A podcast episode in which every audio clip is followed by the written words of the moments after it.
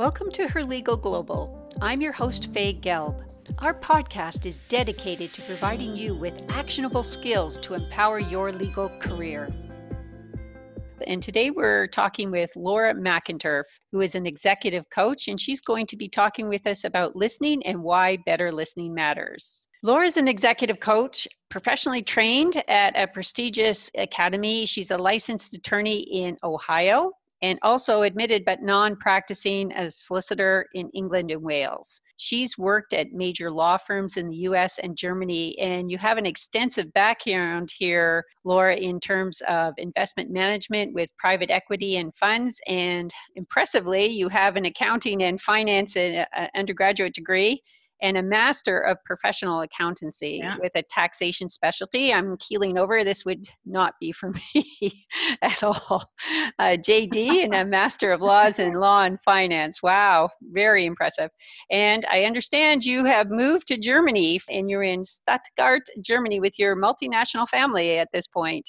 Yes. We also see that you've been living and working in four different places the US, Germany, Canada, and China. So, this is an amazing background that you bring to your coaching clients. And you've developed a virtual coaching practice out of Germany at the moment. Yes. So, what I'd like to do just before we begin our topic, Laura, is talk a little bit about this amazing background you have, and yet you ended up leaving law. You quit big law. So, can you tell us a little bit about what went into that decision and why you walked away? Sure. I think my experience mirrors quite a number of other people who leave working at law firms. My experience in particular, though, and I mentioned this on my website because I feel like it's important in terms of relating to other people and, and, and what it's like and in the beginning being a new lawyer. For me, though, the reason I walked away is because my list of, of limitations about how I was feeling working as a lawyer in big law it, the list was so long that i just finally said i can't i can't handle it.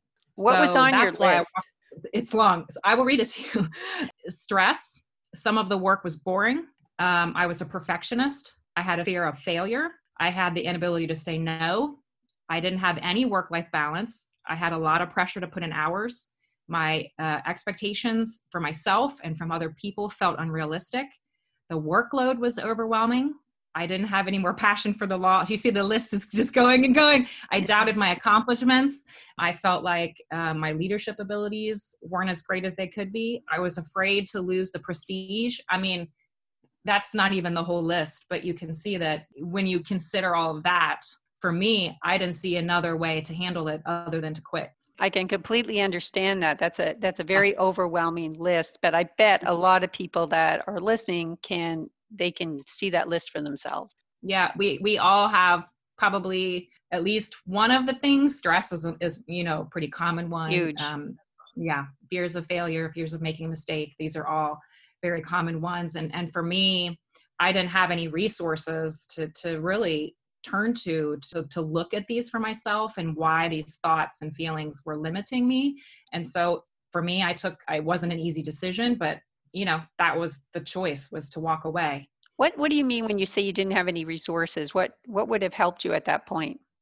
Well i mean i can say that now i'm a coach so i can see that coaching would have really helped me work through why i had these thoughts about myself as a professional and also about the profession. And so basically this is how i ended up becoming a coach is i went back to these things and addressed them for myself because it, it also meant something for me just generally as a human being if all of these things sit with me how was i going to do anything else that's an incredible point because I think when I talk to people that are considering leaving law, I don't know if that point is being addressed. And if you don't mm-hmm. address these reasons why you're leaving law, how are you going to succeed in the next part of your life, the next choice? So I think that's incredibly important. So you went back and you dealt with those issues? Yes.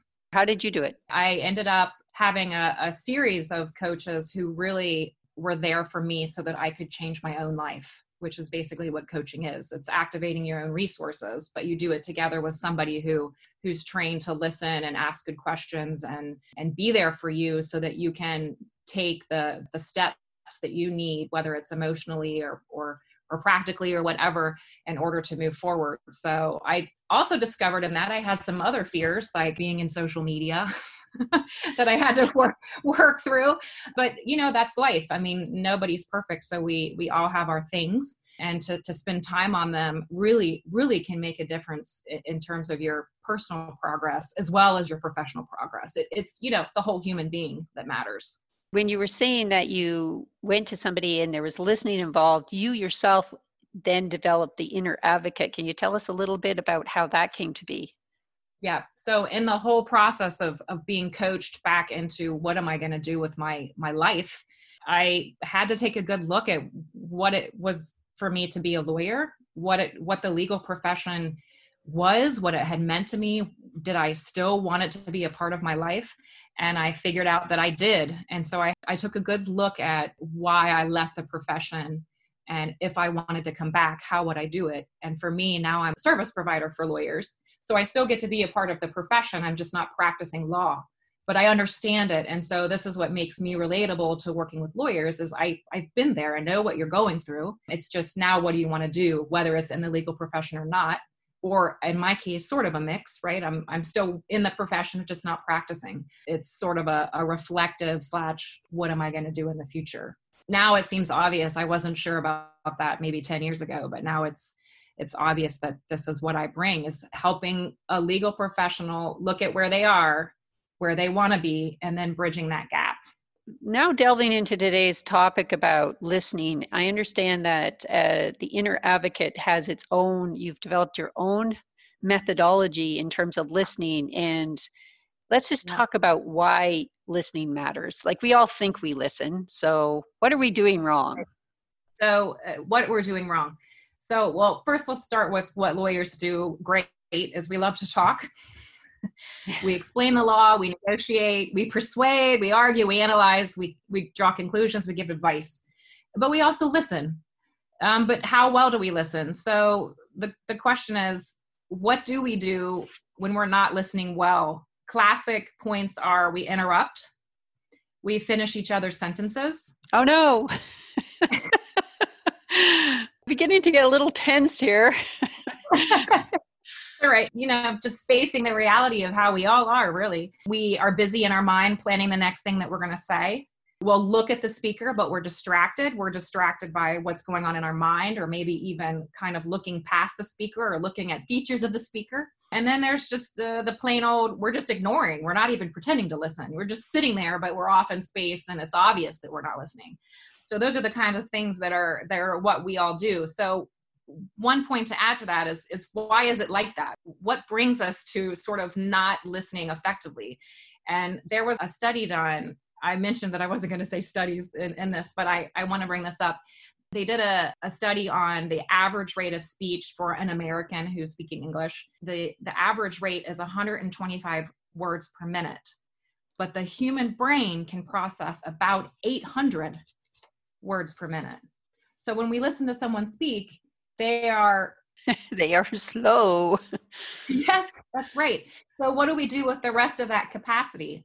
I have a technique that I use that I call it the highest level. It's active listening. It's using your capacity to to take in the words but also to take in the complete message of the person as well as consider what's going on inside of you and sort of that helps to fill some of the time between how many words you can take in versus your capacity so it's it's really about active listening. So you're expanding your entire environment into the listening process.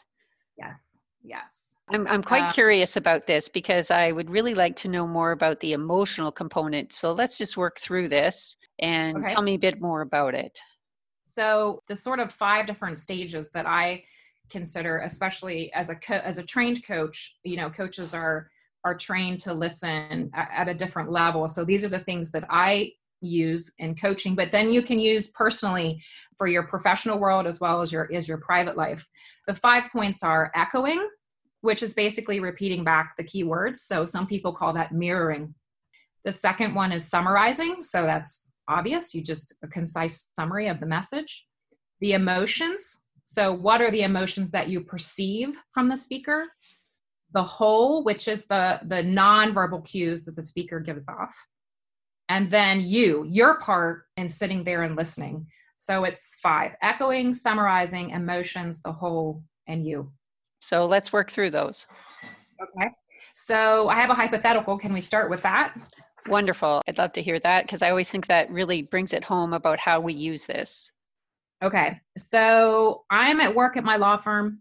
I'm an intellectual property lawyer, and I get a random call from a client who I had just completed some trademark filings. This is one of my favorite clients. I love talking with them on the phone, and I pick up, but immediately sense something is off. The client has called because he's now worried that his contract at, as a major supplier is at risk of cancellation due to a big delivery error to his main customer. He's talking fast and he's in panic mode. He says that his main customer is thinking about canceling the whole contract. This contract is the biggest part of your client's business. In your mind, you immediately think, I never worked on that contract. I don't even advise on supplier contracts. I'm an intellectual property lawyer. Like, what the heck is he even talking about? He's got all these technical words that he starts throwing around. I don't know what's going on here. But the client called me because I was the last one in the firm who he who he worked with. So he trusts me. So what do I do? Right. What do you do?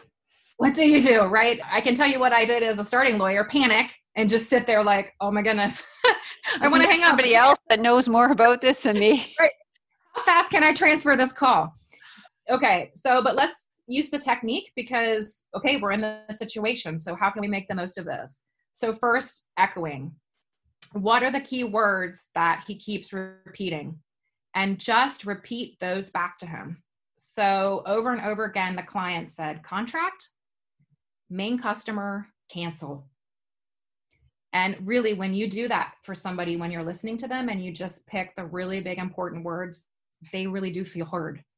It's amazing how that skill, just in and of itself, is great in your relationship and talking with somebody else. So, do you say this one word at a time, like you just say contract, or you put it in, a sentence? How do you do it? You can do it either way. You can say it as he says it. So he's like, okay, contract, okay, cancel, okay, customer, important. I mean, you can say it with them or you can just wait to the end. These are the words I heard you say.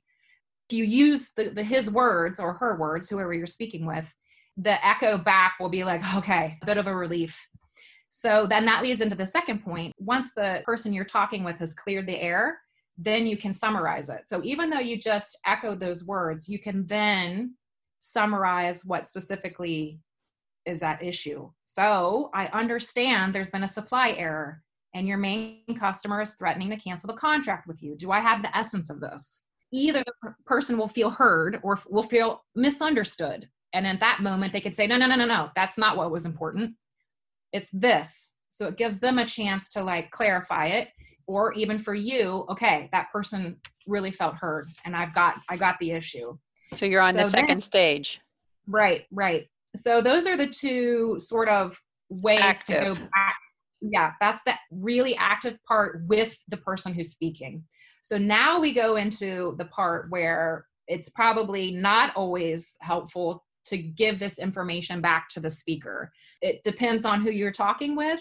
I probably wouldn't say these things to a client. So, for example, in this case, the client maybe sounded angry maybe sounded worried. I would just take it on myself like, okay, this is sort of the emotional situation for that person because it, it really colors the whole thing right? Whether whether this is urgent or whether okay this is just i'm reporting it or whatever. So that's the emotional part. The next part is about the whole person. So according to experts about 70 to 93% of what is communicated is not spoken in so, what way? So, what are we talking about there? The facial expressions, the body language? Yes, yes. Hand gestures, um, pace, and tone of voice. So, you can take a lot from a person and the situation by the nonverbal cues. There's also another important one that maybe isn't always talked about, but that is people put emotion out into the room. So I think in, in Zoom, it's a little harder to pick it up, but like when you're in a room with a person, you can sense the tension, you can sense the happiness, you can sense yes. what's going on. That also would play into what would you say yes. the the whole? Yes. And I will add so working on Zoom is interesting in this respect because I think there is a belief among people that when you're on a video call that you can't cover all of these kinds of things. And with time and practice, I don't know how you feel in working in it, but I coach all the time virtually.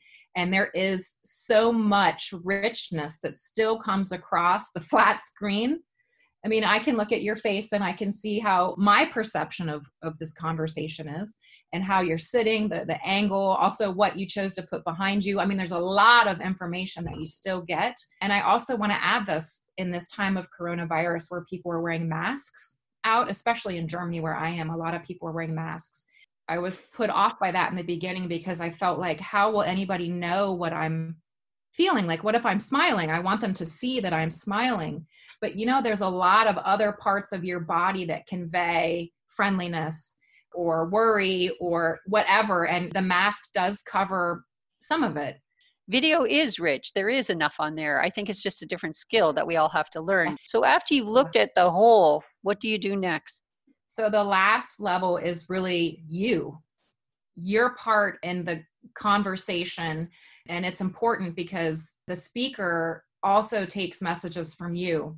So you have to know for yourself what is your response? So like if you consider your heart when you when a when a client calls in a panic what does that do to you? Do you are you surprised? Are you afraid? Is it confusing? Like you need to know your part of it because what will happen is the speaker will also take in that information and it will be a part of the relationship that you're having. So, not just your heart, though, what is in your mind, right? Like, oh, I am not competent to do supplier contracts. So, this is not my level of expertise. I have to ethically have to pass it on. Like, all of these things are a part of this communication flow. So, it's important to know for yourself, you know, that you have a role to play in that and what's happening for you if you come back to the client with uh okay the client now knows that you're confused or frustrated or having an issue. The whole five of those so it's the echoing it's the summary the emotions the nonverbal and or the whole person. And you all of those play into into good listening the you is i think a very important thing because certain personality types deal better with conflict and deal better with this kind of stressful situation when somebody calls up in that kind of emotional state it's very difficult i think running through these steps is very helpful to be able to take it down the emotion that comes with it I like mm-hmm. the fact that we're able to echo back and summarize. In terms of the emotions that are being generated, I'm wondering if we can also validate the person's emotions at that point sure. to be able to say, you know, it sounds like you're telling me that the contract, you're facing this very big, stressful type of situation and i see even though that it's very stressful for you you are taking the time to tell me about it and that takes resilience determination whatever you want to say that type of validation. Would you say that fits in there? Absolutely. I think it, it it can depend on on the relationship that you have with the person. In law in particular we don't tend to talk about feelings. Which is uh, i so, think to our detriment quite frankly yes, yes. I agree with you. So i think it depends a little bit. When i use this uh, this technique on my kids my children i definitely will point it out. I i hear that you sound stressed or angry. Is that is that right and then they have a chance to say something back but i, I don't mean to to belittle anybody by using my children as an example but you have to know the person you're working with is this you know a relationship where you can point out this sounds stressful or you sound worried or whatever and do you have any other examples? Because I think we all think we listen, but it definitely is a skill that's a lot harder than it seems. Yeah. I mean, we can just use the example of when you meet a friend, because we're talking about this as a professional skill but it's really a life skill. I mean you can you can put it into the context of really any situation where you're listening. And the classic one is is a friend calls you because they're upset about something. They're not getting along with their friend or in their relationship or with a parent or whatever is going on and call you because they trust you. And they just start going right? They just sort of unload on the table whether you're you know on the phone or you're in person and how do you handle you know somebody who's coming to you in in a trusted situation how do you be a good listener and really you i mean my technique is to just allow the person to get it all out is to wait until the end but in the middle of it when someone says I'm so angry. Oh, angry. Mm-hmm. I'm so frustrated that this person doesn't listen and they're not, they don't care about me and, and I want to leave. You want to leave on and on and on. You can just echo and echo and echo. And then when they get done, usually people do take a breath, depending on how they're, how they're doing is, and then you say, okay, I hear that you're really upset in this relationship. That's it. And don't even offer advice. Yeah. Don't even offer advice. Don't add more detail to it. Just acknowledge what this just summarize the whole thing and that person will genuinely feel like oh, okay you heard me okay but how do you mm-hmm. deal with your emotions and the whole and you in that situation? So let's just work through the other three parts. Right right. So the emotions as it's the same right? You identify what this person is feeling what you think they're feeling and you and, and when you know the person so well you offer it up. I, I hear that you're stressed and I hear that you're angry and you're frustrated and you're mad. Is that what you're feeling? You know, oftentimes labeling it and just setting it out there is is incredibly helpful for people because we don't really do that enough, right? Back to the emotions. And then the whole person, you know, when I get worked up, I start waving my arms around. I mean, I'm doing it now as you can see me, but nobody else can.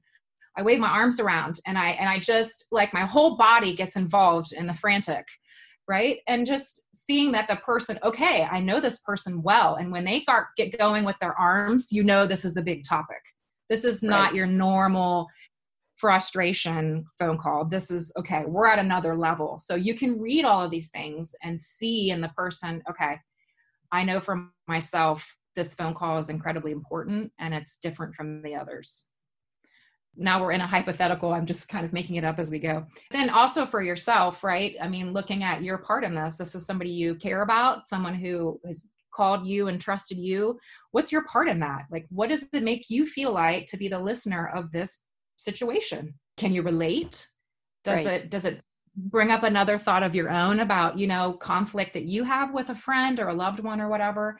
And and what's your part in that? Because the, the person who's talking will will feel it from you. It, this is what's so amazing about us as humans is that the biological side of this is that we can sense so many things that aren't spoken and we can use that information to our advantage because identifying it is one of the gifts of the brain right we're able to like the brain can observe the brain use that to your advantage even in your private life because it will really enhance the relationships that you have with people from the listening side.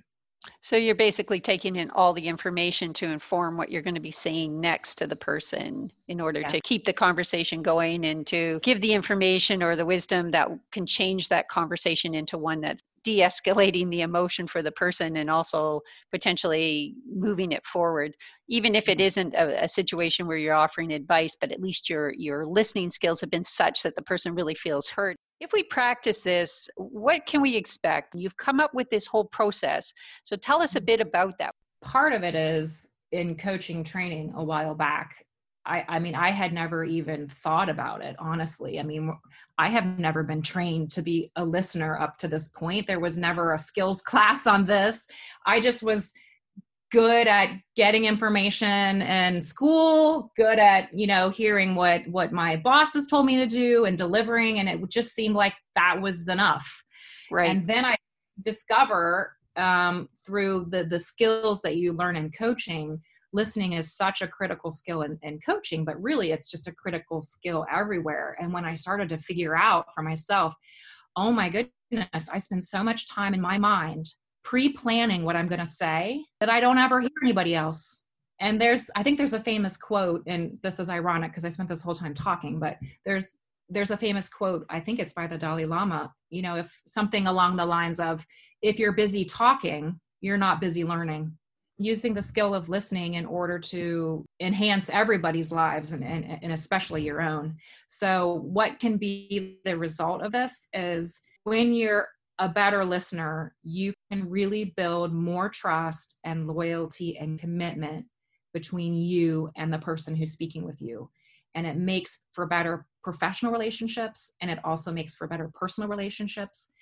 And as, as if you go through the steps I gave you, or you know just keep them in mind with time and practice it becomes a second nature. It, it feels kind of junky when you're going through it in a list and, and trying to remember what to do but with practice and, and fortunately we have every day of our lives to practice good listening. So with practice you get better and you better and you start to see oh okay it really does bring a benefit when someone feels like they've been listened to and it's the same for you when you feel listened to. So i think it's it's a skill we can all improve on. And even if you're professionally trained like i am it still takes work.